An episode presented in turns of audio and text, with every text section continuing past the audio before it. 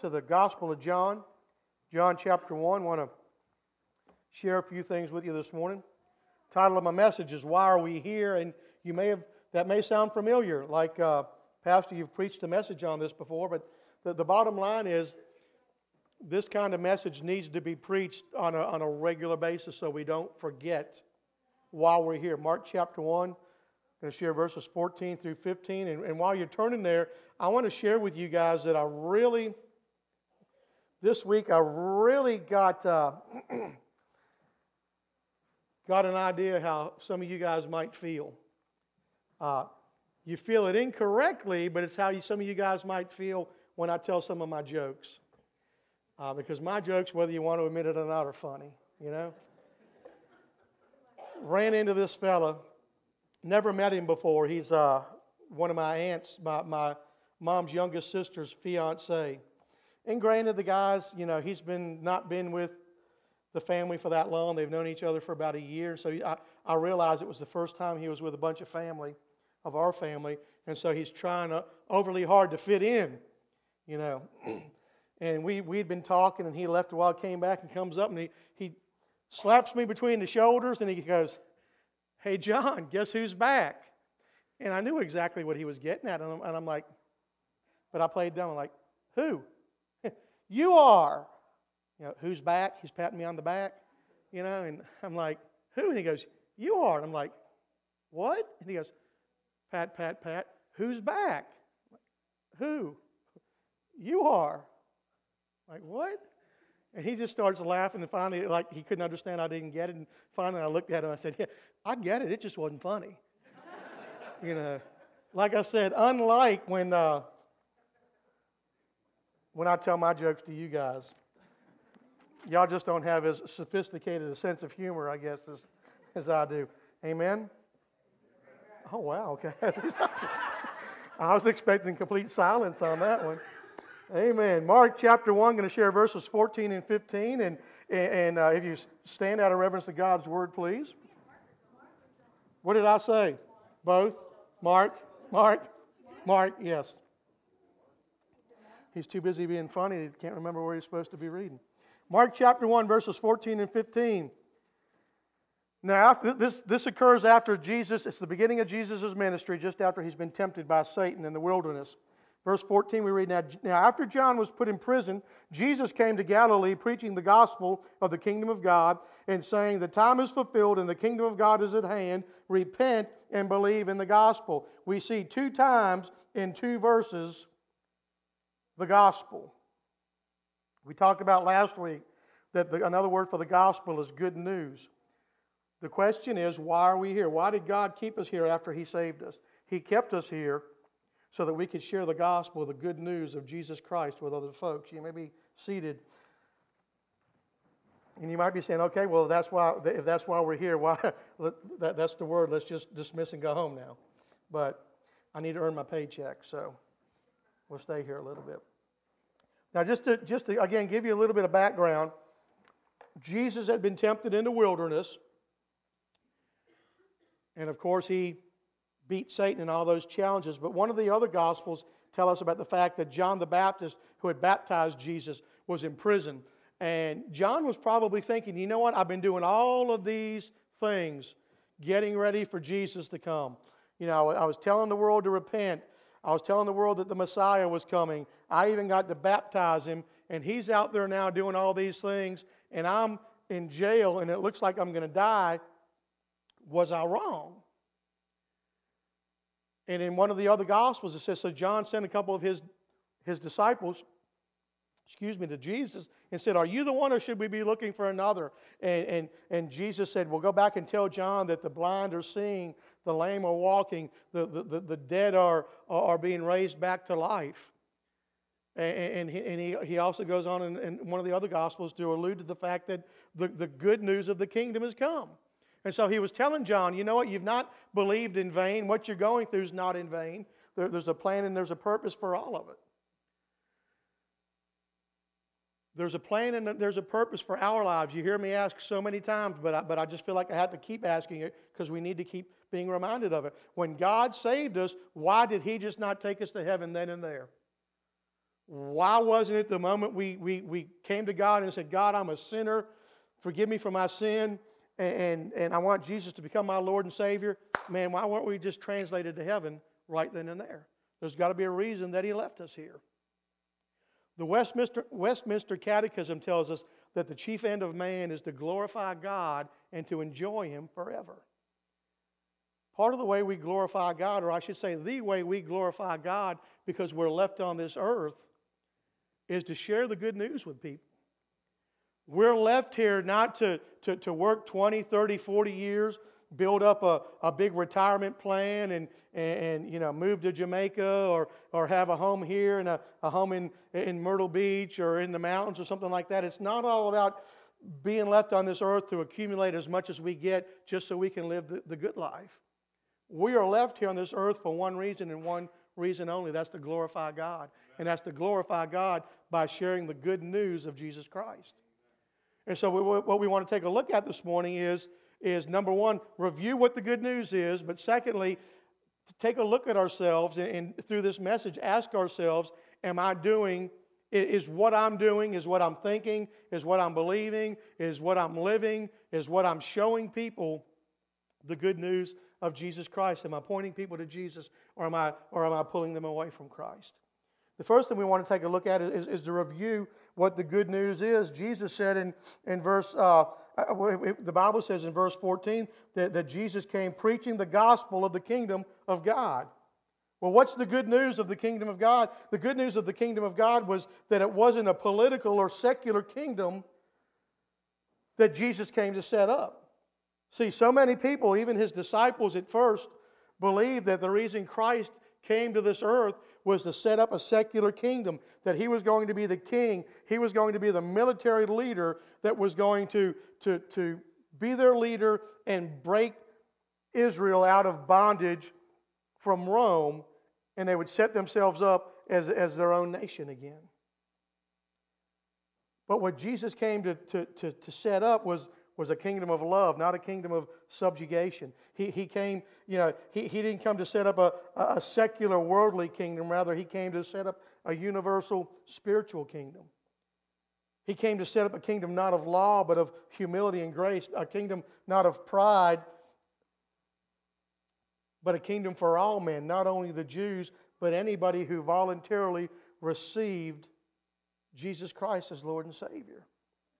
See, what was going on back in that day and time is most people, including the Jews, including some of his own disciples most of the time, they saw Jesus as a miracle worker who occasionally preached. They saw Jesus as a miracle worker who occasionally preached.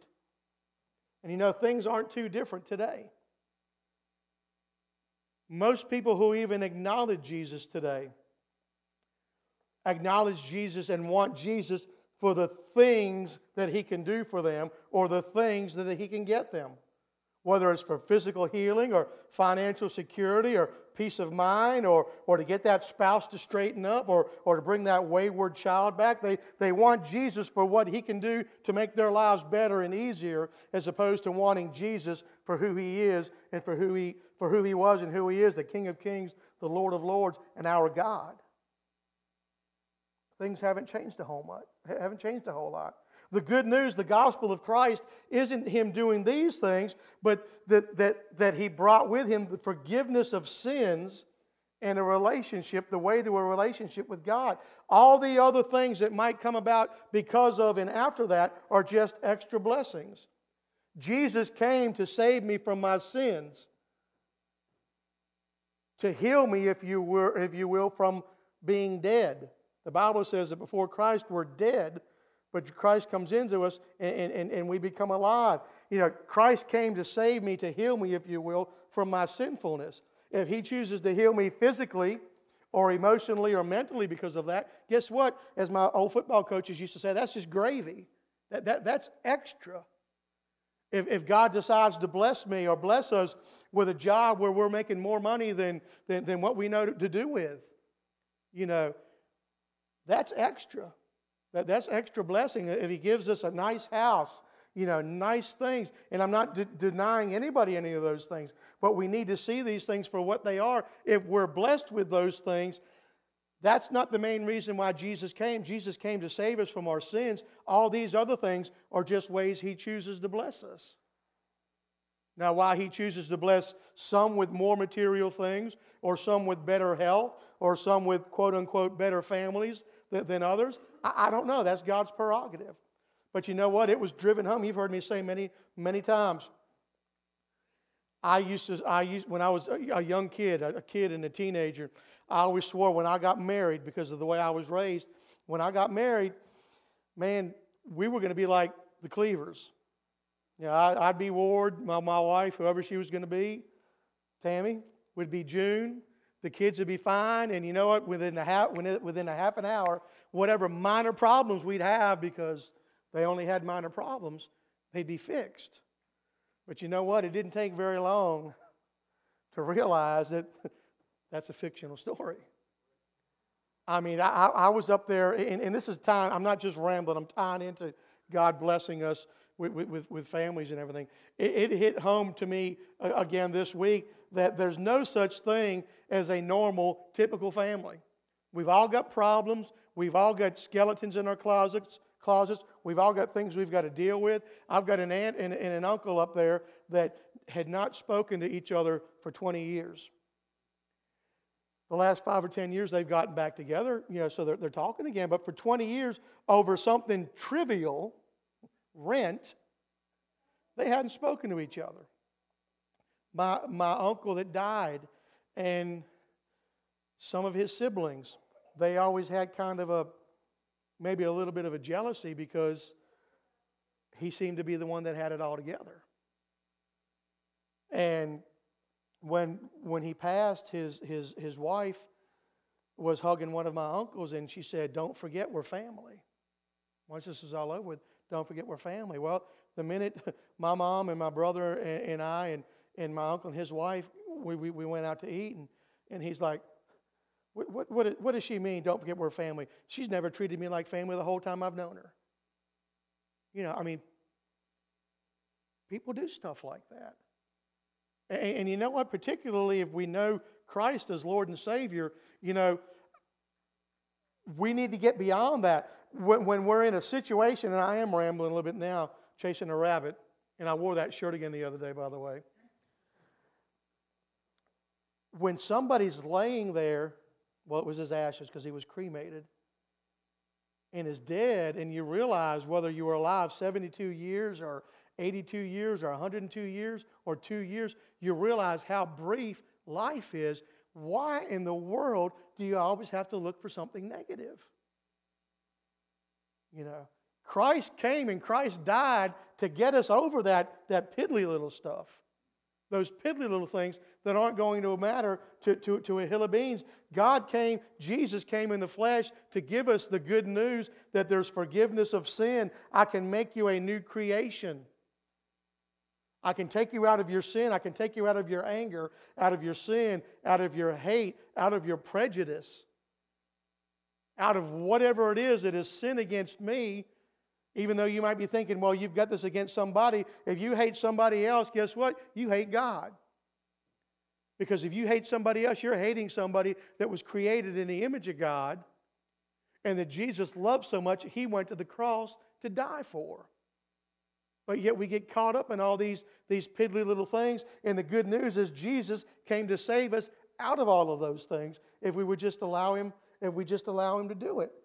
Again, the good news, the gospel, isn't Him doing all these extra things for us. The good news is Him dying for our sins and making a way for us to get to God.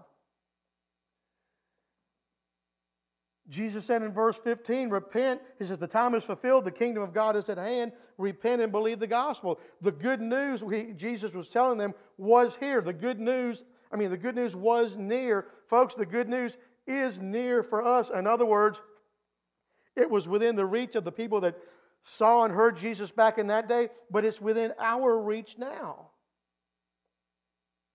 It's within our reach. The good news was that the, kingdom of God is within our reach, and, and the good news is there's nothing that we can do to achieve it or to earn it or to deserve it.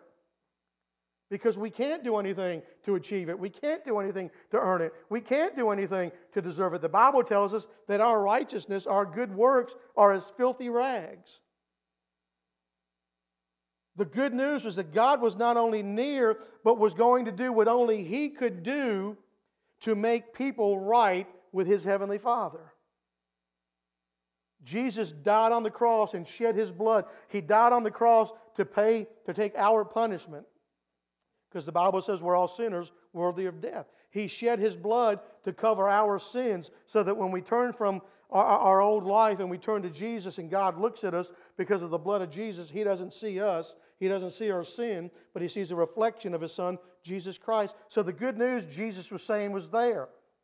But we also need to see a couple things that to receive the good news, one needs to repent. That means we need to see things the way God sees them, turn from our old life, turn from our old ways, turn from our old sin, and turn to God in His life and His ways. People have been trying since the fall of Adam and Eve to get to God on their own, and we've not been able to do it. The good news, again, spoke, speaks not of works, but of repentance. People, see, again, us seeing ourselves for who we really are and turning to a God who loves us and says, I'm making a way for you to come to me. Repentance means going in the same direction that God's going in and not in the direction we desire to go in.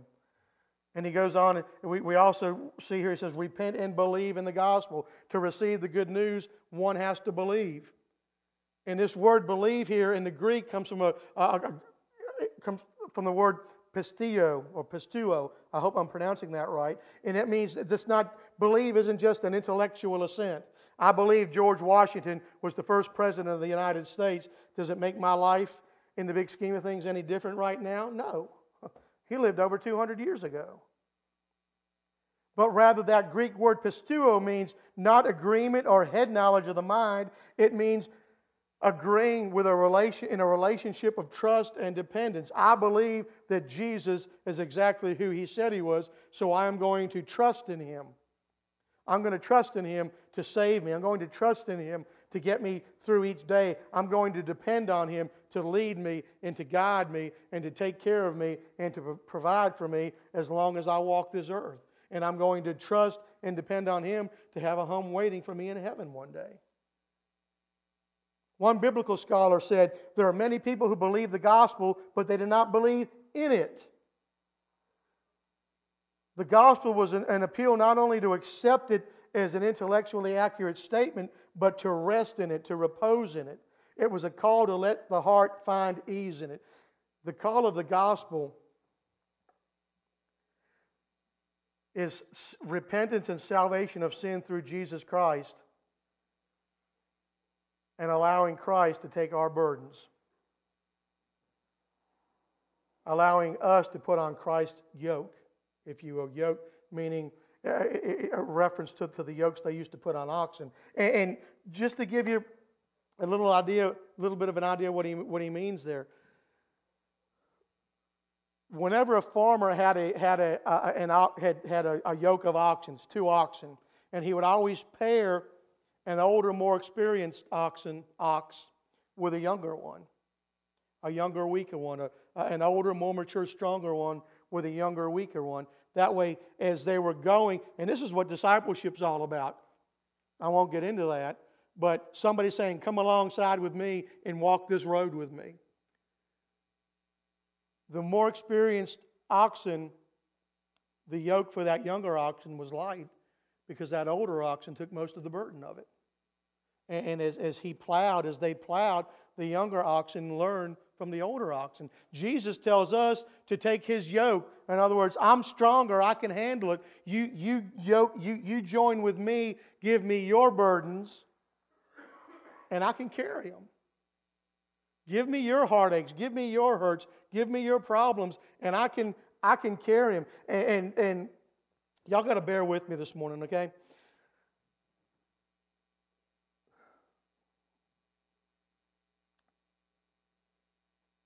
one of the great things about our Celebrate Recovery ministry is that we see this in action week after week after week. We, we've been, April is our, our sixth month. and it's been going, it's been steadily going. But, but we see week after week people that, that are allowing other people to be Jesus in their lives, and they're unloading their burdens with, with fellow believers. That, that our attitude is, you know what, we might not be able to take the problem away. We might not be able to solve the issue. Only God can do it. But we can be Jesus in the flesh and listen to you and emphasize, em, empathize with you and walk this walk with you as you're dealing with your habits, your hurt, your ha- habits, your hang-ups, and your sin.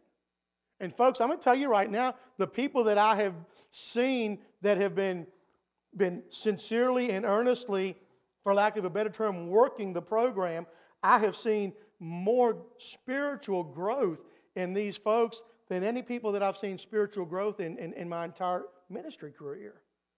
And the reason it's happening is because they, they are, if you will, getting down and dirty with what the good news means. They're, they're working it out, they're walking it out, they're sharing it day by day. And, and a lot of that is what is the good news that, that Jesus preached, that, that the kingdom of God is, is, is within reach. But we also need to realize that God puts people in our lives to be Jesus in the flesh to help us work out and, and to walk out this gospel, to, to walk out this good news. So I kind of got ahead of myself, eh, realizing what the good news is. Well, how, how are we to live out the gospel? How are we to live out the good news practically? How are we to live it out in our everyday lives? Because God never intended for it to be you come to church on Sunday morning and then we go out and we're a bunch of secret agents during the week. Nobody sees any difference in us. You know, but Sunday morning, we, we all of a sudden come in and and, and, and check in with, with, with the boss and, and get our secret agent assignments and head back out the door like 007 or something. We're called to live it out. We're here to have more than good manners and to be moral. See, a lot of folks think, man, if, I, if, if I'm not rude to people, if, I'm, if I act like I'm ethical, if I act like I'm moral, then, you know, I, I must be all right with God. But what we need to realize is that there are many ethical, moral, good mannered, lost people in the world today. And unfortunately, there's so many of us that claim the name of Christ that live such godless lives that lost people have been led to believe that they're just as good as the Christians are. And so these people feel they must be right with God too. Well, after all, this one said that he's a Christian, but I see how he lives his life. Man, I saw him saw him steal 20 bucks out of the cash register yesterday, but, but he says he's a Christian. Well, I'm, I'm just as good as they are, so I must be right with God too. But see, the Bible tells us you will know them by their fruits. And in my humble but I believe accurate opinion, the so called Christians these lost people are comparing themselves to probably aren't Christians to begin with. Or they don't believe, or, these lost folks don't believe that there's a God, because if there were, definitely his followers would be di- living different lives than what they're living now. If there really was a God, surely his followers would be living their daily lives different than the way that, that, they're living them now. And if that's you here this morning, or me here this morning, don't blame it on grace. And what I'm getting at is don't say, well, you know what? God saved me by grace and I'm, I'm saved by grace. I'm forgiven by grace. Grace, yes, sir, you're right. Uh, every single bit of that is true. But the Bible says, do, should I, Paul said in Romans, should I, and I'm paraphrasing, should I sin so that grace may abound?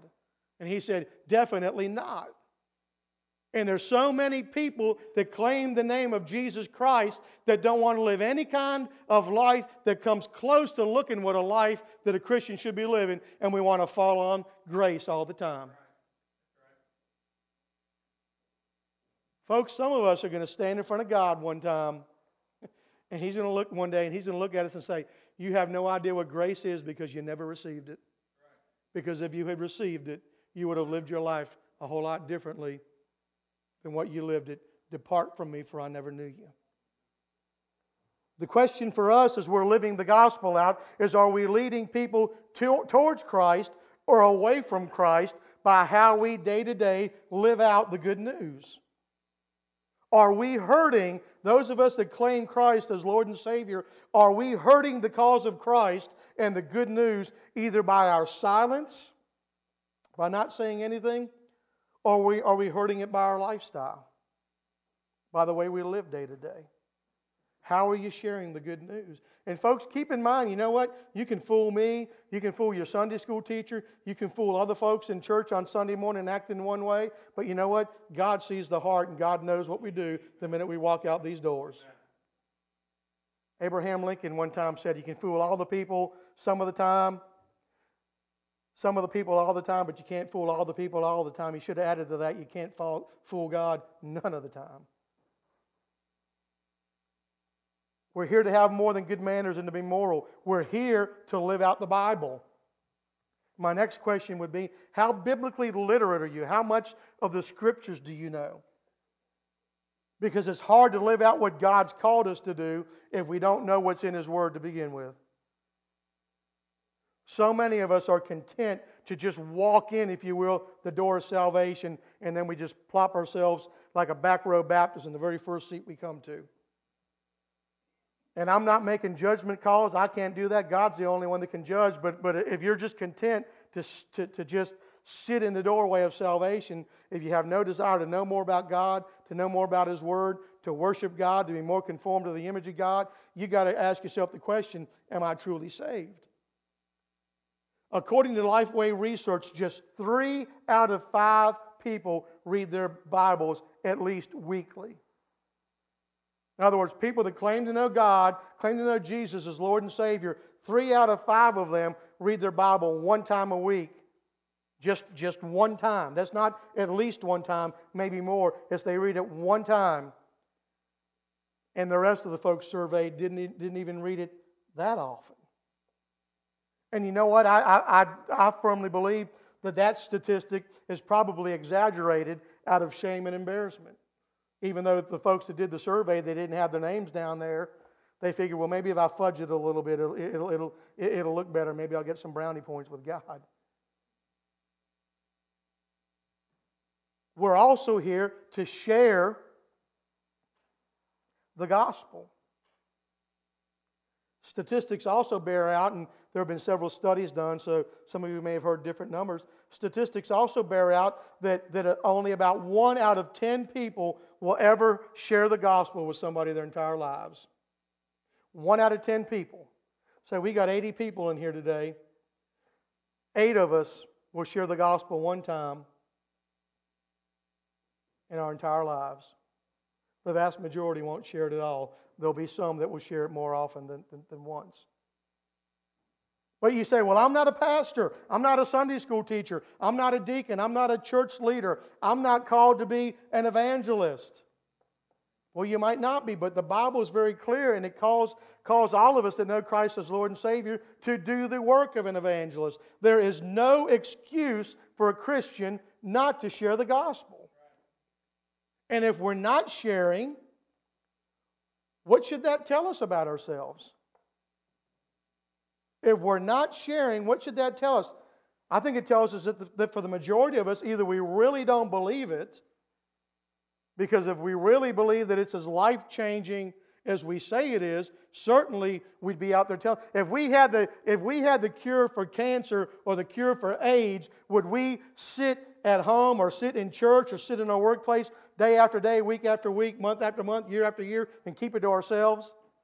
Absolutely not.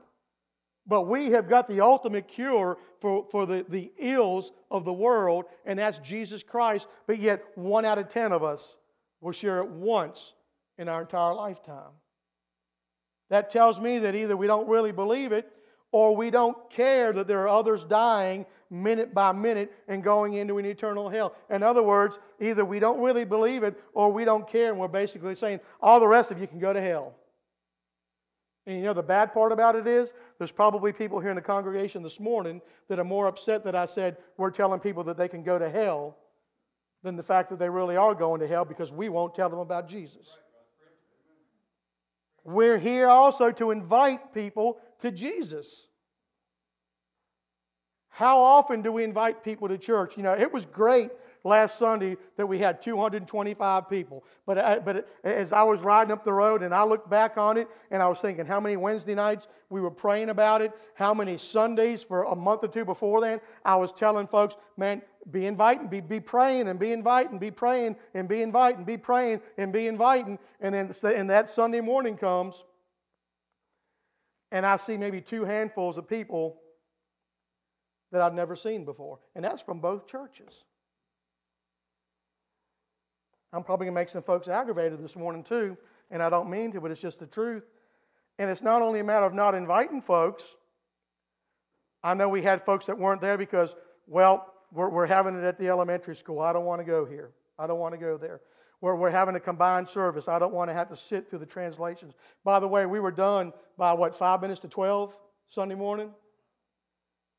I don't want to sit through the translation. Or to me, even worse than this, well, I realize Easter Sunday is the day that we celebrate Jesus rising from the grave, but, but I, I always use that for family time. And our family just gets together, and, you know, Jesus knows we love him. We don't have to be, be at church on, on Sunday, even Easter Sunday. And, and we've got nothing to do with Christ, uh, the one that we say we love with all of our heart, soul, mind, and strength, on the very day we celebrate his resurrection. when we're called to invite people to Jesus.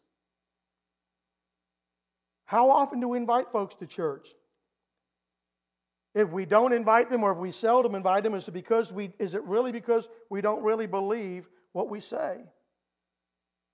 Because if we did believe, really believe what we say, we would have a burden for the lost out there. But maybe the problem is we feel that our earthly discomfort is somehow, some way greater than the eternal pain that people are going to feel when they're in hell. Now, just think of that for a minute. Man, if I share, that's really uncomfortable. It's really uncomfortable to me. I really, I really, I don't feel good. I could do my John Boehner imitation right now for any of y'all that watch the news, but I won't. But I don't want to because what, what do they say no? Well, what if they laugh at me? Or, or I just don't feel comfortable doing it. Did, really? I mean, think about it for a minute. Really? Does that hurt? Is that hurt anything in comparison to the hurt and the torment that people are going to be going through for eternity? Because they don't accept Christ as Savior. The Bible tells us it'll be, there'll be weeping and gnashing of teeth. They'll be in complete darkness. The worm will eat but not consume. The flame will burn and not devour. And on top of that, people will have an eternity of memories of remembering every time they had an opportunity to come to know Christ and didn't do it. And we're uncomfortable with somebody laughing at us. And so, because of that, we won't share Jesus or invite him to church. Though we're all responsible for our own decisions, there might be people going to hell in part because we couldn't be bothered with even inviting them to church. And then on that roll, I'm on a roll this morning. Why is it that some of us can't or even won't invite people to church? Why is it that some of us won't even take a couple business cards or tracts that we hand out at the end of the service during the week and just hand it out and invite somebody. And I've even seen folks that, that don't want to take the cards when they're back there, but they catch me out of the corner of their eye and figure I'm looking at them, so they go on ahead and take a card. Well, if you're doing it just because you don't want me to think ill of you or if you feel guilty because I see you and you put them in your, your wallet or your pocketbook or your pocket with no intention of doing it, why even take them? Why even take them? We're left here to invite people to Christ. We're left here to honor Christ also with the way we make our decisions. As Christians, how do we make our day to day decisions? How do we decide do I want to take this job? Do I want to get transferred? Do I want to buy this house? What college am I going to go to? Who am I going to marry? As Christians, we're supposed to make our decisions based on the Word of God, but, but how many of us how, how many of us do make our decisions based on the wisdom of the world? Well, this is what my lost friend tells me. This is what my lost boss tells me. This is what my lost family member tells me. This is what Dr. Phil tells me. This is what Oprah tells me. This is what Ellen tells me. And you see how popular they are. There are more people watching their shows than go to church on Sunday. They must, they must have something. And we listen to them instead of going to God's Word? Do you go to prayer? Do we go to prayer before we act on something? Do we go to the scriptures and pray before, again, before we make not just major decisions, but sometimes daily decisions in my life? Does God care what color socks we wear? No. Okay? But yet at the same time, there are so many decisions, and I'm guilty of that sometimes. Some of these day to day decisions, I just think, you know what? This is the way I've always done it, and I do it. And then either I mess up, it messes up, or by the grace of God, it turns out right, but I get convicted. Why, why didn't you take that to God before you acted on that? How different could perhaps could things have been, John, if you'd have gone to God first? Do we make decisions based on the world? Do we make decisions or do we go to God in prayer before we act on something? Before we make a decision, do we ask somebody more mature in the faith than we are? Because remember, God uses other Christians to speak to us. We just need to make sure when other Christians speak to us, what they speak to us lines up with what God's Word says. Had a lot of folks asking me, little, little, real little rabbit chase. Had a lot of folks asking me, uh oh. Had a lot I've had a lot of folks asking me about this new movie that's come out, Heaven is Real. And they've asked me, well, Pastor, what do you think about this? Well, what, what I've got to say about it is what we know of heaven comes out of this book. And if you see any kind of movie that tells you things that don't match up with the Bible or that aren't even mentioned in the Bible, you need to question that. And I was reading, uh, reading an article by John MacArthur the other day, and, and I'd never thought of this this way, but it, it hit home. Everybody in the Bible, number one, we don't read of anybody in the Bible dying and coming back to life and talking about what heaven was like. Number two, anybody in the Bible that got a glimpse of heaven, when they spoke about it, the attention wasn't centered on them. The attention was centered on God and on His holiness and on what heaven was like. Amen. And so, just from those criteria right there, I, you know, I'm not, I'm not doubting that this little boy saw things. But w- w- what I believe is that even at four or five years old, his daddy's a pastor, so he was in church all the time. Even at three, four, five years old, your mind picks things up. And, and what I believe, I believe the, the, the boy's sincere, but I believe what he saw was subconsciously his mind was going back to things that he that he had heard and things that he had learned growing up. Because again, if you hold a biblical account of what heaven is like to, to any, and not just this little boy, but any of these folks that have claimed to have had near death experiences, None of it matches up with the Bible. This little fellow talked about people having halos, people having wings, the Holy Spirit looking blue. How can a spirit, the Bible tells us that God and the Holy Spirit are exactly that spirits. How can a spirit, something you can't see, have a color? And again, I'm, I'm, I'm, I'm not. I'm not running down this little boy. What I'm saying is, is that we need to, everything needs to be filtered through the scriptures. Amen. Lastly, I think this is lastly. We are here, we're left here to point people to Christ by the way we help them. We're here to point people to Jesus by the way we, we help others. And again, celebrate recovery if, if, if, if, people are, are, are working that ministry the way it needs to be worked. I even hate to use that word worked. We're bearing each other's burdens, sharing each other's burdens, and, and, and counseling people with godly counsel, drawing, hopefully, drawing them closer to Jesus. We're here to point people to Christ by the way we help each other, which begs the question do you give correct counsel when somebody comes to you and they ask you for advice or for counsel or for information? Do you give correct? In other words, do you give biblical counsel? Is what you tell somebody else, well, this is what God's Word says about what you're dealing with. One of the things that bothers me the most as a pastor are Christians who give people worldly counsel instead of God's word. I had a couple when I was over at Zion, I've shared this with you before, that I was dealing with this husband and wife, and they were, they were, they, they were having marriage problems. They were looking at getting divorced, but they wanted to come to me. They asked me if I'd meet with them. Well, that was all well and good. They were meeting with me. And I was give, telling them what the scripture says and, and what steps they needed to, to, to go through before they, they were even, would, would even really consider divorce. But what would happen is they'd see me on a Monday.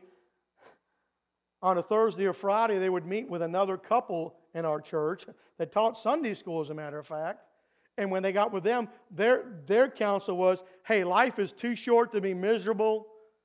Go on ahead and cut the cords. Go on ahead and get the divorce and go on ahead and, and, and get your life started because, after all, God wants you to be happy. Folks, there's nowhere in this book, and I'm not trying to be mean, but there's nowhere in this book where God says He wants us to be happy. He says He wants us to be holy. And when we're holy and we're faithful and we're obedient, God gives us peace and contentment, which is better than happiness because happiness is based on, our, uh, on, on the external things. Peace and contentment come from inside, and only God can give that. But here, I was working with these, these folks for, for six or seven weeks, and, and, and they're going to this other godly couple, and they're getting 180 degrees out of, out of what I was sharing with them. And what they were giving them was unbiblical counsel, unbiblical advice. And what we need to realize is that those saved Christians will be judged. We're going to stand in front of God one day, and we're going to be judged, not judged from depart from me or, or come in, but we're going to be judged based on rewards. We're going to be judged by every word that comes out of our mouths. We're going to be judged for every bit of counsel we give to people. We're going to be judged for, for every incident where we deny Jesus Christ by our thoughts, our words, our actions, our counsel. And the bottom line is if you're here today, any of us, including me, and we're not going to give counsel or advice or an opinion that's not in line with the Word of God, the best thing we can do is keep our mouth shut because we're causing more problems than, than, than what we're solving. And it doesn't matter what worldly wisdom says, it doesn't matter what popular culture says, it doesn't matter what psychology says. If it doesn't line up with the Word of God, we don't need to say it because God's Word doesn't operate on any of that. God's Word operates on, Thus saith the Lord.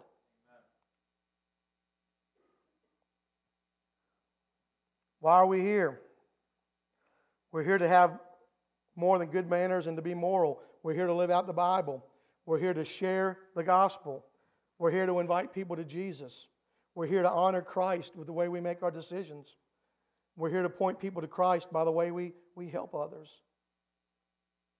That's why we're here. We're here to point people to Jesus Christ and the good news of the gospel. And if we truly believe it's good news, why are we not doing a better job of living it out and getting the word out? Maybe I should have that reversed. Why are we not doing a better job of getting the word out and then living it out? Heads are bowed and eyes are closed, please.